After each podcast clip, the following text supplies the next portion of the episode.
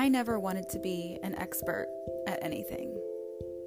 I have always wanted to be someone who dipped their toes into a little bit of everything.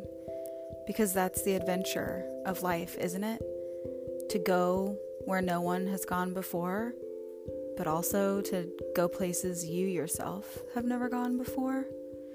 Exploring the world around us, learning what makes us tick inside.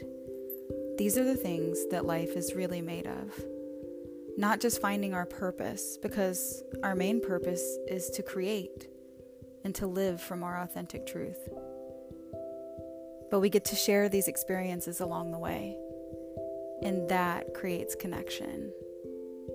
And connection continues to be the band between all of us.